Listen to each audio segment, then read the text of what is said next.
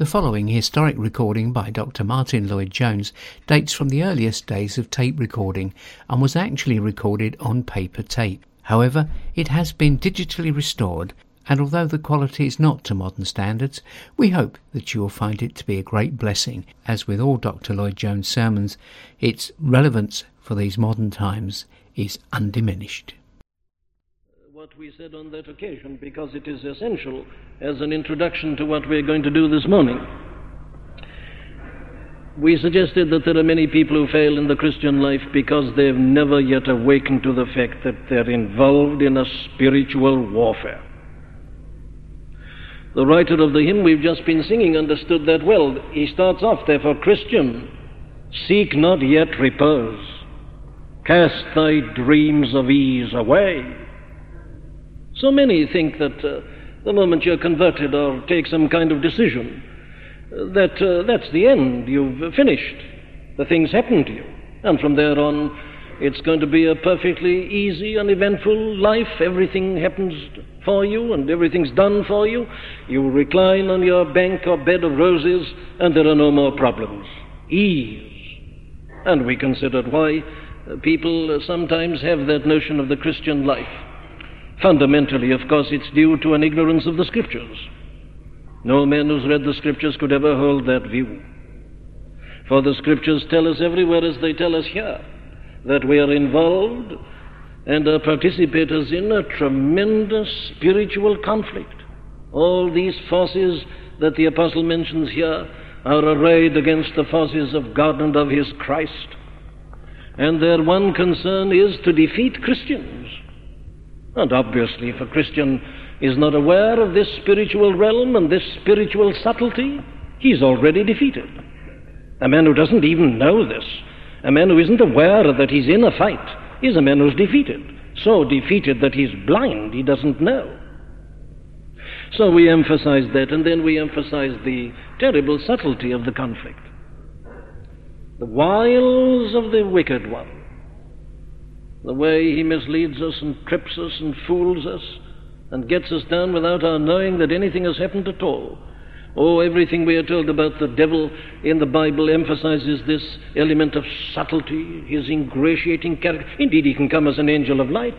He can quote scripture. He can encourage us to do Christian work as long as he is keeping us where he wants us in some other respect. He often does so so that people go on happy that everything is right because they're active in Christian work and not aware of some terrible sin that's in their lives at that very moment. He can transform himself into an angel of light. His subtlety, his ingenuity, his malignity are beyond description. Here the apostle warns us against all that. But thank God he doesn't stop at mere warning. He goes on to tell us that there is a way of victory. That's why he writes. He wouldn't have written but for that. Finally, my brethren, he says, Be strong in the Lord and in the power of his might. You needn't be defeated, he says. There is a way of overcoming him. There is a way to be victorious. And again, I say many fail because they don't realize that. There are those who think of the Christian life as a life of which it can be said that you just uh, live perpetually to um, scorn delights and live laborious days. It isn't that. That's quite wrong again. It's as wrong as that first misconception of reclining on the bank of roses. No, no, there is a victory possible. But it is in the Lord and in the power of His might, the energy, the vigor of His strength. And then we ended on this note that perhaps the most frequent cause of failure of all is this is our failure to understand exactly how that strength and might become ours. How we can avail ourselves of the strength of the Lord and the power of His might. Now, that in particular, as I understand this paragraph, is the thing that it emphasizes most of all. I put it like this in a closing word. So often, when you talk to people about these difficulties, about this spiritual conflict, about the assaults and the attacks of the devil, which I described in detail last Sunday morning. We took it uh, as he attacks the body, as he attacks the mind, and as he attacks the heart and the will. He attacks us everywhere, and there's no limit to it.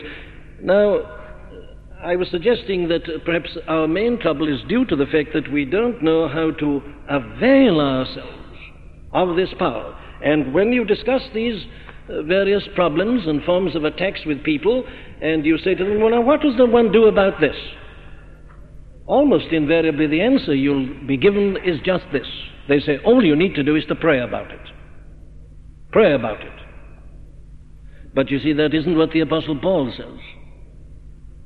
The Apostle Paul does mention prayer, but you notice where it came, didn't you? It came at the end of the paragraph, not at the beginning.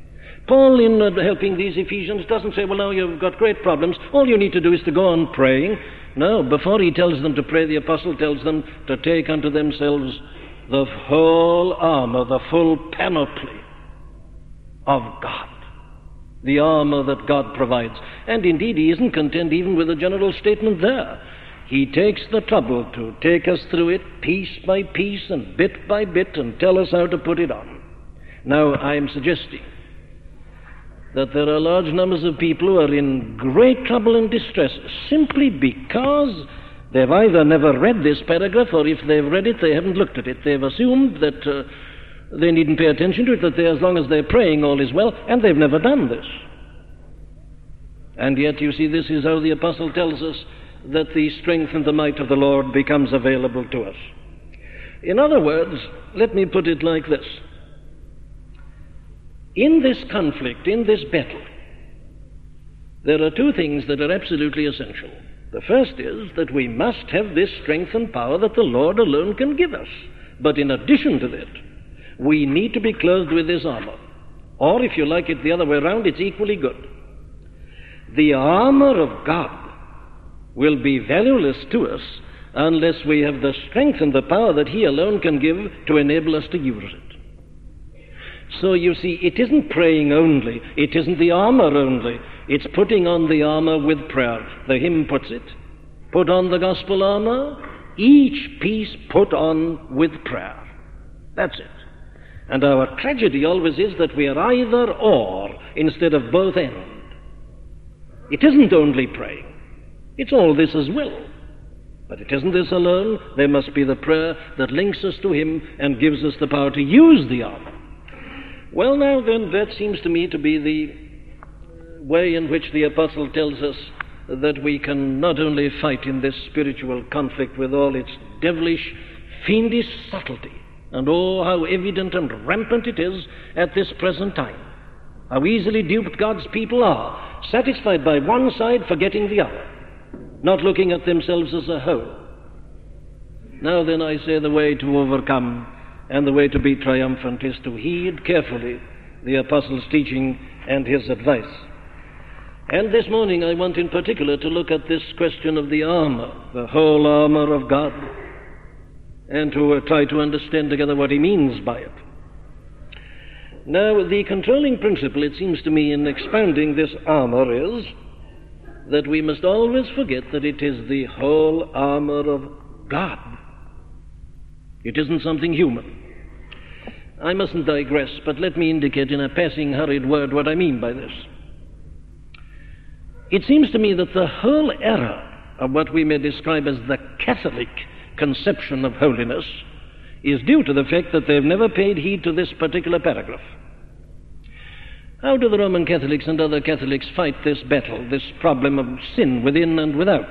Well, you notice their method generally is the method of uh, monasticism, going out of the world, giving up certain things, isolating yourself. Uh, you've got to be religious, as they say, and they mean by that a technical term. You go out of business and its affairs and you give your whole life to being religious.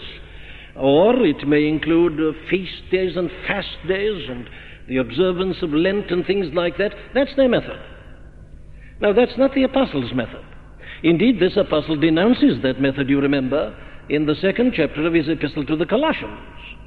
Those people, he says, who uh, observe days and uh, new moons and uh, fastings and things like that, let no man beguile you, he says, of your reward in a voluntary humility and worshipping of angels, intruding into those things which he hath not seen, and not holding the head from which the body by joints and bends, having nourishment ministered and knit together, increaseth with the increase of God. Uh, therefore, he says, uh, if he be dead with Christ from the rudiments of the world, why, as though living in the world, are ye subject to ordinances, touch not, taste not, handle not, which all are to perish with the using, after the commandments and doctrines of men?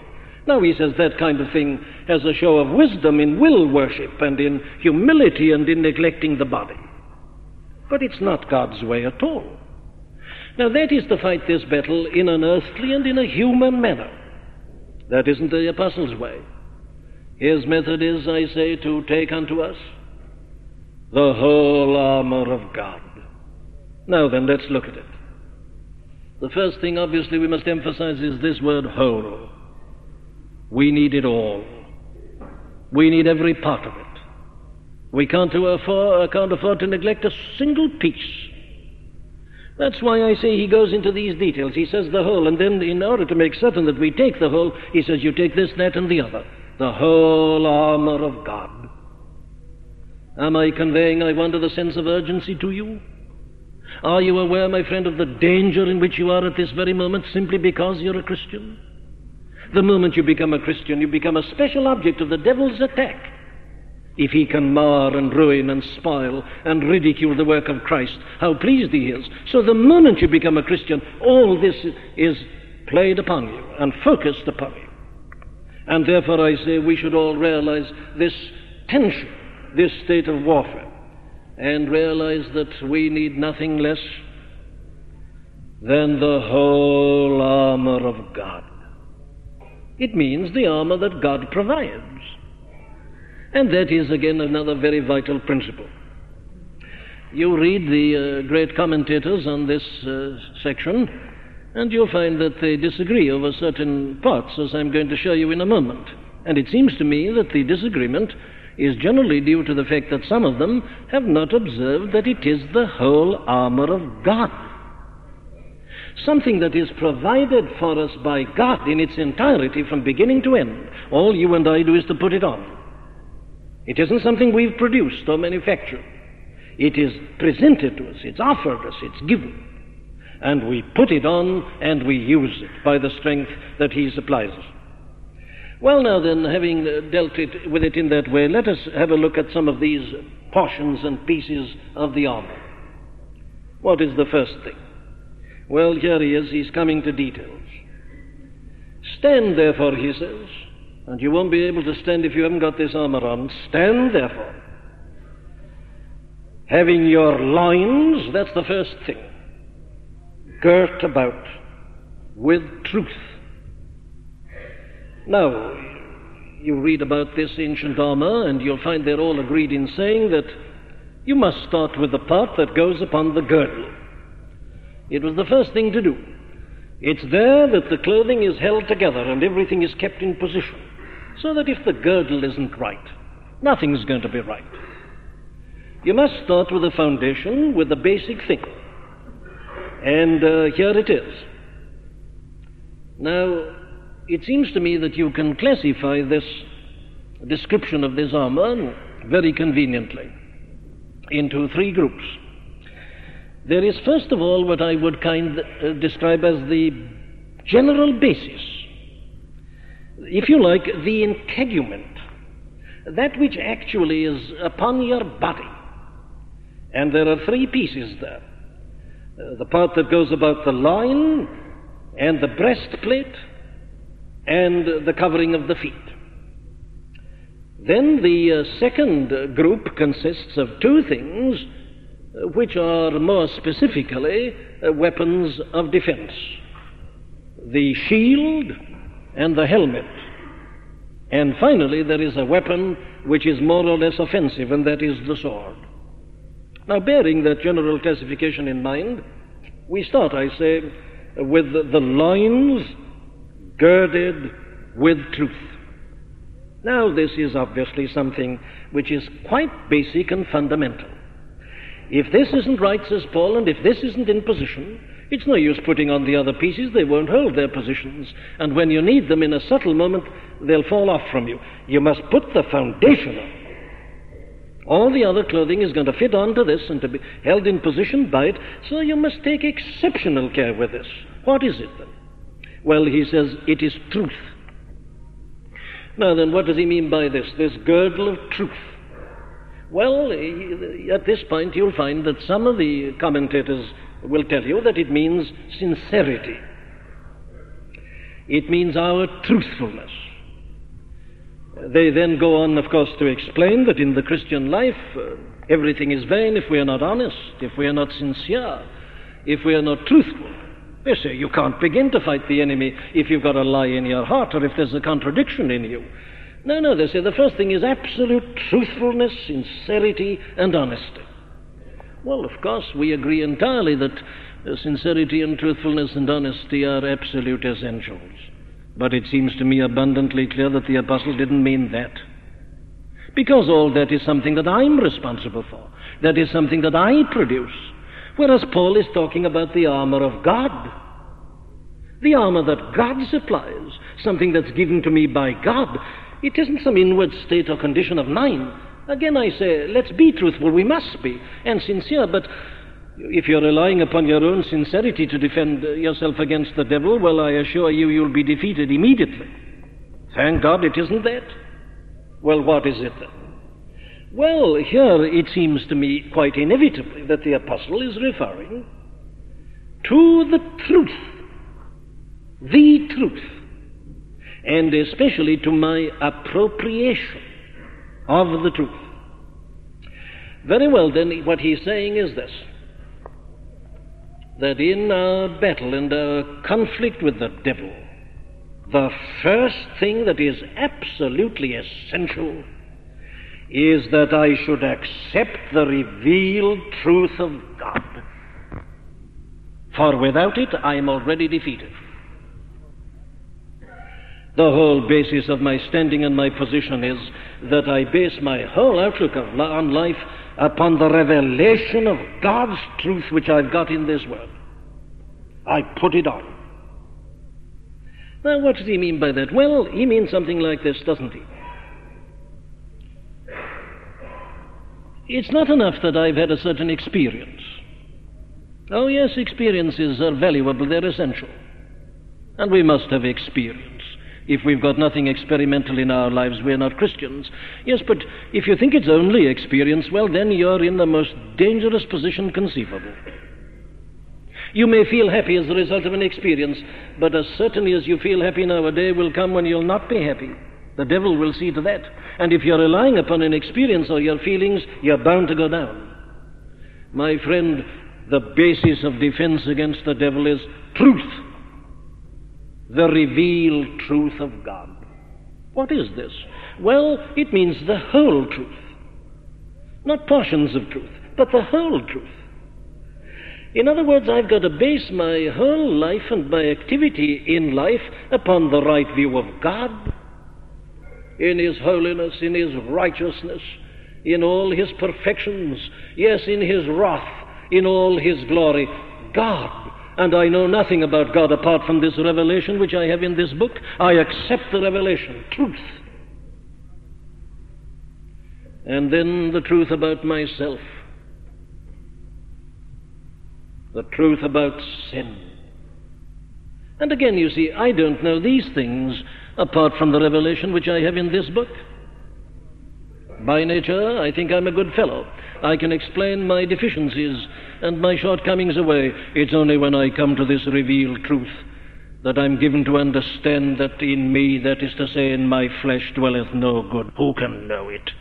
That man in sin is a vile creature, and that he's like that because of the fall. Now, I need to know all that. How can I possibly fight the devil unless I realize that the devil is as powerful as this? That he went to the first men who had been created in the image of God and who was perfect and got him down. And if he got down that perfect man who would come out of the hands of God in all his glory, how much more easily can he get me down who am born in sin and shapen in iniquity?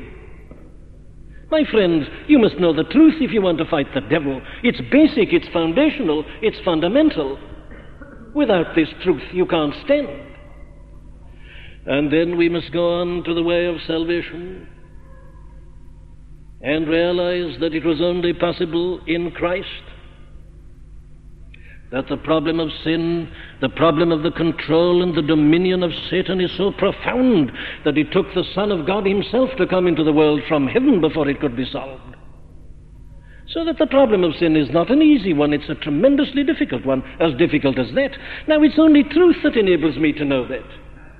It's only by knowing truth that I measure the might and the power of the devil. In other words, what we need, my friend, is doctrine the doctrines of the Bible, the things we're not interested in.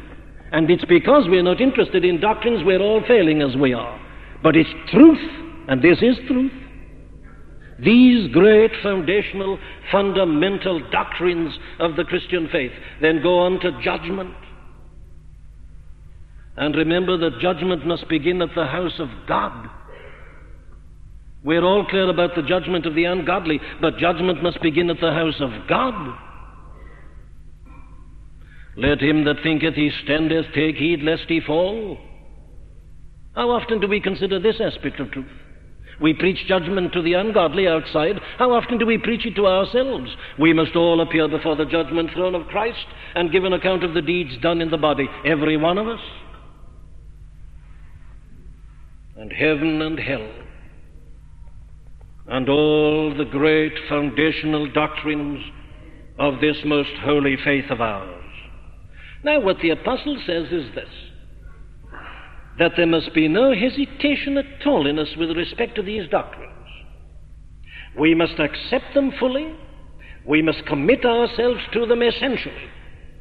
They must be the controlling factor in the whole of our life. Gird yourselves, get the loins fixed and established with truth. I could very easily keep you for the remainder of the time in showing you how the scriptures in various places teach us plainly that it's because men don't realize this they fall. Did you notice what Peter said in that third chapter of his second epistle, which we read just now? He's referring to these great epistles of Paul. And he's uh, reminding uh, these uh, people that the apostle has dealt with these great problems and he wants them to read them. He says, I know that there are certain things in them which are difficult to understand. Because truth, you know, can be difficult. You've got to have a spiritual mind and you've got to be diligent and you've got to give yourself to it if you want to grasp it. And uh, Peter says there are many things, therefore, in the epistles of Paul which are very hard to be grasped and to be understood, which the unlearned and unstable wrest, as they do the other scriptures also, to their own destruction. You can wrest the scriptures to your own destruction. You can misuse truth, and it'll be your damnation. You'll give yourself a, a, an ease and a peace which isn't true because you're twisting the scriptures and it, you wrest it to your own destruction. But you notice the, the way in which he puts it. Who are the people who do this?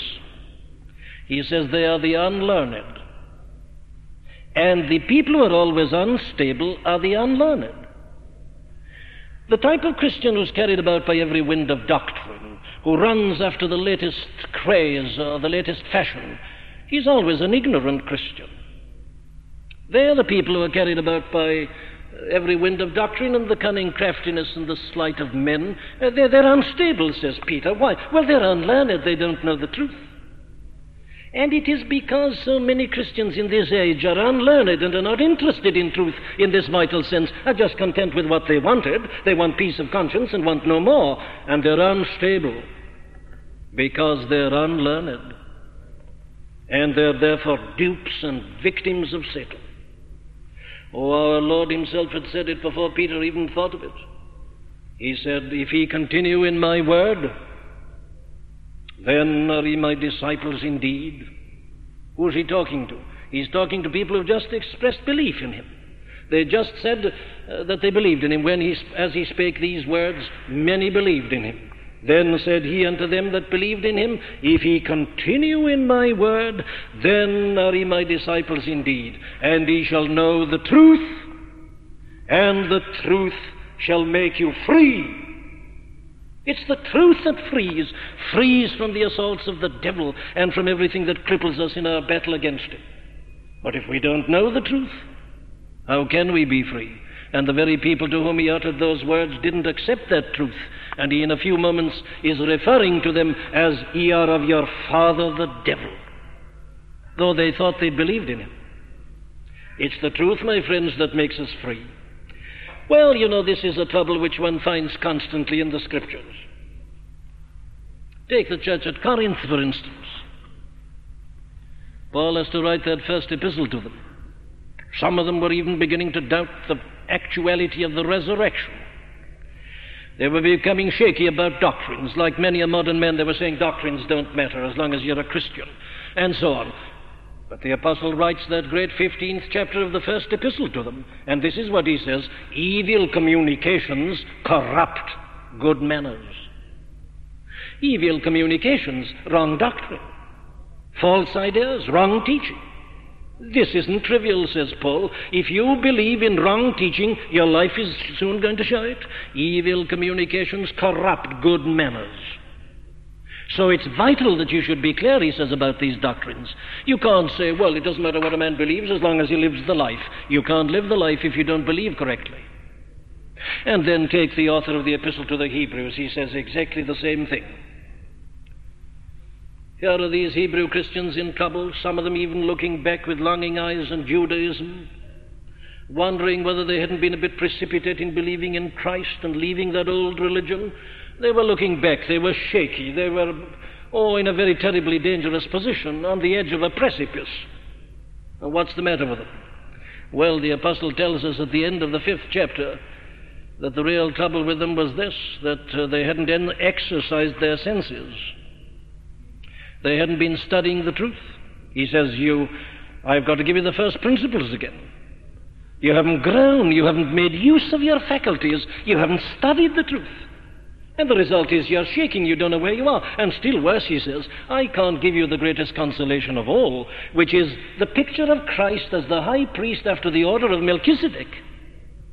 I can't give it you, says, says the writer, because uh, you're not fit for this strong meat. I've got to give you the preliminary, the beginning again. You don't grow. And you see, you need to be strong in order to take strong meat.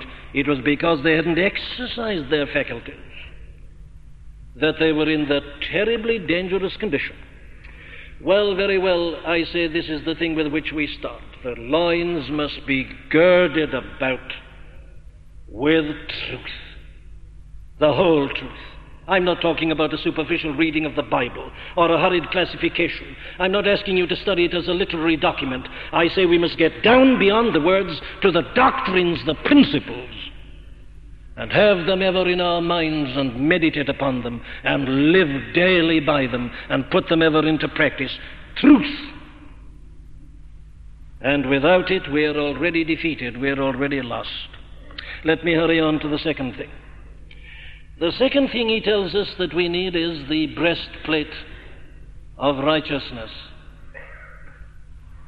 I needn't emphasize this, need I? The breastplate covers what is perhaps the most important part of the body, the thorax. It covers the heart and these vital organs without which we can't live. So obviously, a breastplate is of extreme importance, judged from any angle uh, whatsoever. And the apostle tells us, therefore, put on the breastplate of righteousness. What's he mean? Well, again, you'll find the same type of expositor to whom I've already referred saying uh, that this means, of course, our ethical righteousness. They say that he means here uh, you must live a good life. You must protect the vitals by living a good life, avoiding sin and doing good. Ethical righteousness. But again, it seems to me to be an utterly inadequate and impossible suggestion. That is something that you and I are responsible for. That is something that you and I produce. Whereas the apostle tells us to put on the whole armor of God. Strong in the strength that God supplies, this armor that God gives us. It can't be our ethical righteousness for this good reason also. That the devil in a moment can pierce our ethical righteousness. Haven't we all discovered that already? When you tend to be a bit pleased with yourself because you're such a good Christian and are so active and so busy. And you think that you've got on your breastplate of righteousness, and suddenly you find that the devil has pierced and penetrated, of course. If he felt competent to tempt even the Son of God, If he could attack a man like David and all these Old Testament saints and get him down, what is your righteousness and mine? Why, our Lord tells us that after we've done everything we are supposed to do, we are still unprofitable servants. We've nothing whereof to boast. Our own righteousness, if we rely upon it, is but as filthy rags. It's no good.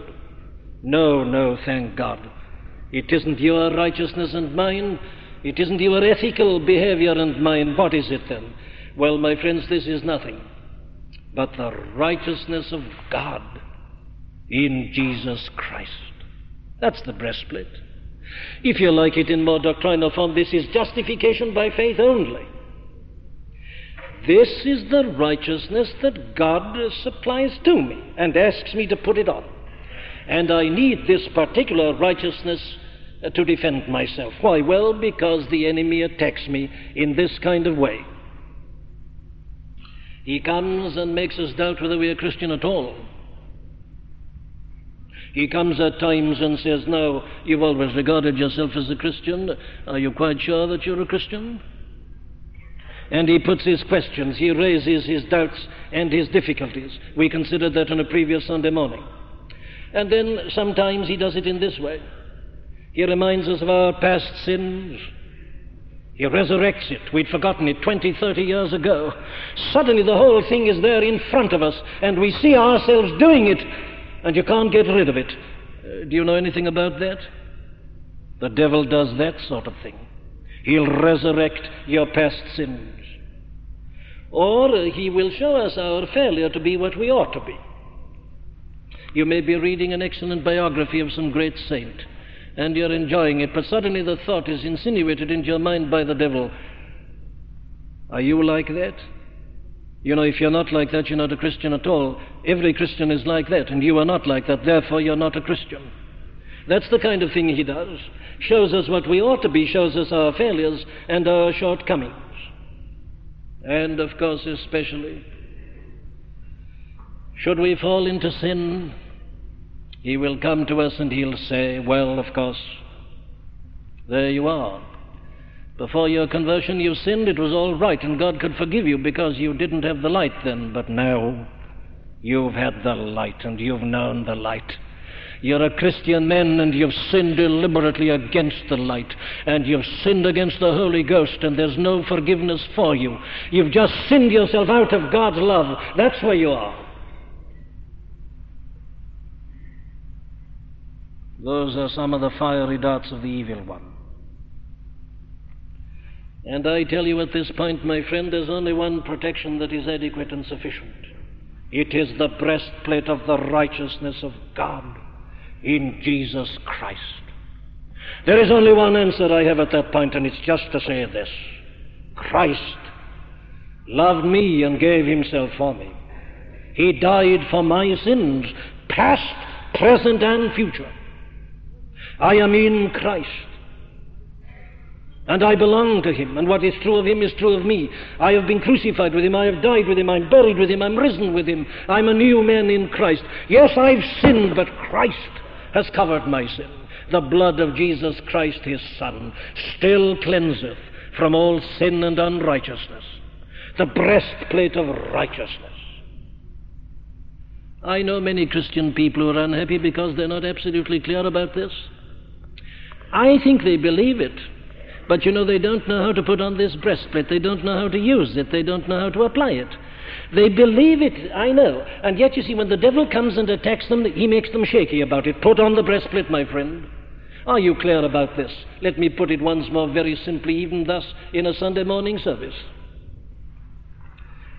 You and I and all others who are Christians are saved entirely and only and solely and utterly by the Lord Jesus Christ and what He's done. Nothing that is true of you and of me comes into it at all. Christ is my righteousness. The only righteousness is the righteousness of God in Jesus Christ, the righteousness that He gives, which is this all our sins, every one of them, were laid and have been laid upon the Son of God. When he died upon that cross, he was bearing the punishment of your sins. You were not born then, but he's borne them all. Not only the sins you've committed in the past, all your sins that you may commit in the future as well. Oh, says someone, that's a very dangerous thing to say. Aren't you encouraging people to sin? I am not. Because if you're a Christian, that won't encourage you to sin. You'll be so amazed at the love of God, it'll keep you from sin. If you take license out of that, I say you don't really believe the truth.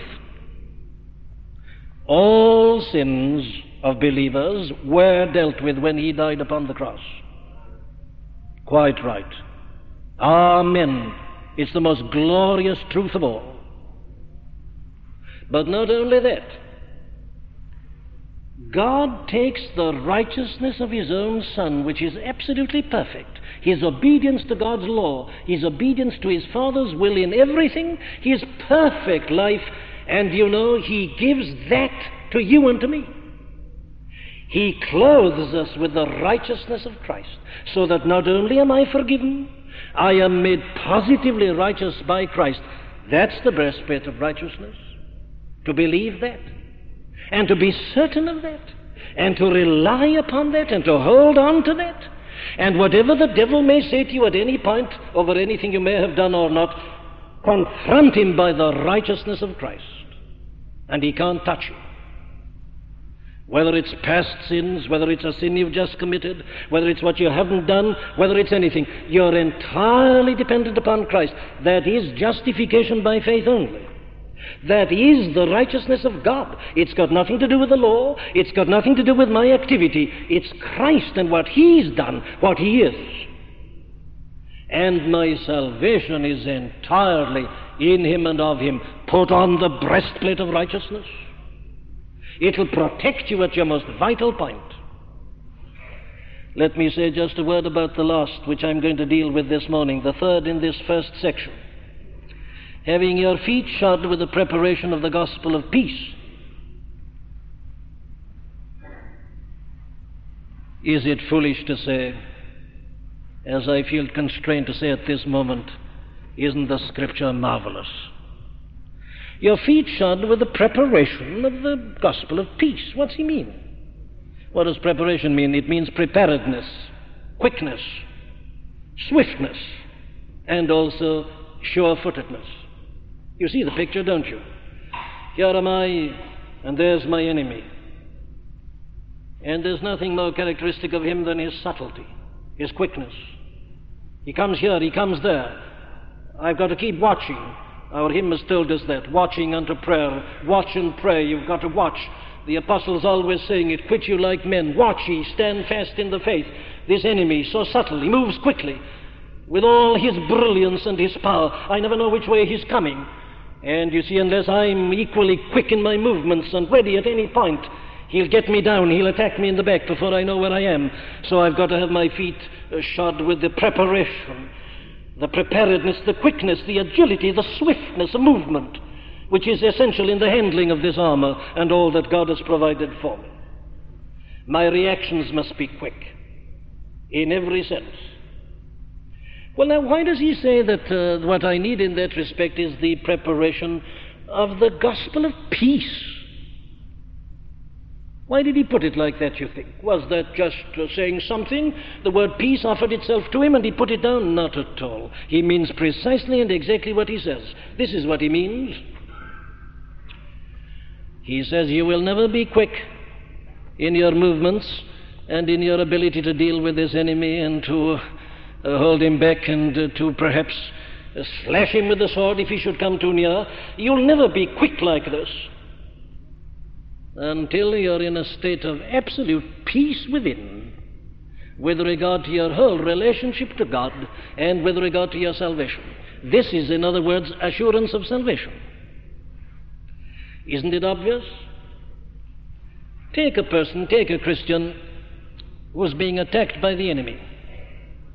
And alas, this poor Christian is indeed already unhappy he or she is a little bit doubtful about uh, salvation. You see, there's a war going on within before the devil comes at all. And if you're fighting a civil war within, how can you fight the enemy that's outside? You can't. It's impossible. If we are to fight this enemy, there must be complete freedom within. There must be freedom of action, so that when he comes, I don't have to look at my defenses and begin to wonder where I am and what I'm doing. I'm all right and I'm ready for him. I can be altogether objective. That's what he means. It is the kind of obje- objectivity that results uh, from peace of conscience, peace with God, peace within, and peace with others. If there's something nagging at you inside, if you're unhealthy, if you're ill, if you're diseased spiritually, how can you fight the enemy? It's impossible. There must be peace within. And that, well, the way he puts that is, you see, to put it in terms of this picture of having our feet shod with the preparation of the gospel of peace. It's a terrible thing for a country when she's fighting another country to have problems inside, I have no doubt that one of the main factors which enabled us to win our victory in the last war was that this country was virtually 100% united. But if there's conflict within the nation, how can you fight the enemy outside? No, no. The condition of success is a unified nation, and it's exactly the same with an individual personality. And the apostle, you see, goes on in a perfect sequence. Truth. The particular truth about righteousness and justification. And once you're clear about that, well, you'll have this peace. But it's so important that he must emphasize it. He says you must know how to deal with the doubts that lurk, uh, with all the questions that arise within, and all the kind of fifth column that's in you yourself. Get rid of it. Get rid of that. That's putting on the sandals, the footwear, which is the preparation of the gospel of peace. Well, my friends, our time is gone, and I can take you no further this morning. But uh, we have taken these things in detail and we have tarried with them because it is so vital and essential that we should do so. These are the things, you see, you actually put on your body. God willing, we'll go on to look next Sunday at the shield, the helmet, and the sword. But these things that we've tarried with this morning are absolute essentials. These are the basic, fundamental things, without which the, the others that remain would be of no final value to us. Very well, my dear friends as the enemy comes and attacks you and hurls his fiery darts at you to inflame your passions and what remains in you of that old nature in your body and in your flesh as he comes to your mind, as he attacks your heart, as he comes in every way. Realize that this and this alone is the way to meet him. Strong in the strength that God supplies through his eternal Son and clothed with the full panoply of God's armor. And with this, victory is assured, and we need not be afraid. Amen. We do hope that you've been helped by the preaching of Dr. Martyn Lloyd-Jones. All of the sermons contained within the MLJ Trust audio library are now available for free download. You may share the sermons or broadcast them. However, because of international copyright, please be advised that we are asking first that these sermons never be offered for sale by a third party. And second, that these sermons will not be edited in any way for length or to use as audio clips. You can find our contact information on our website at mljtrust.org. That's mljtrust.org.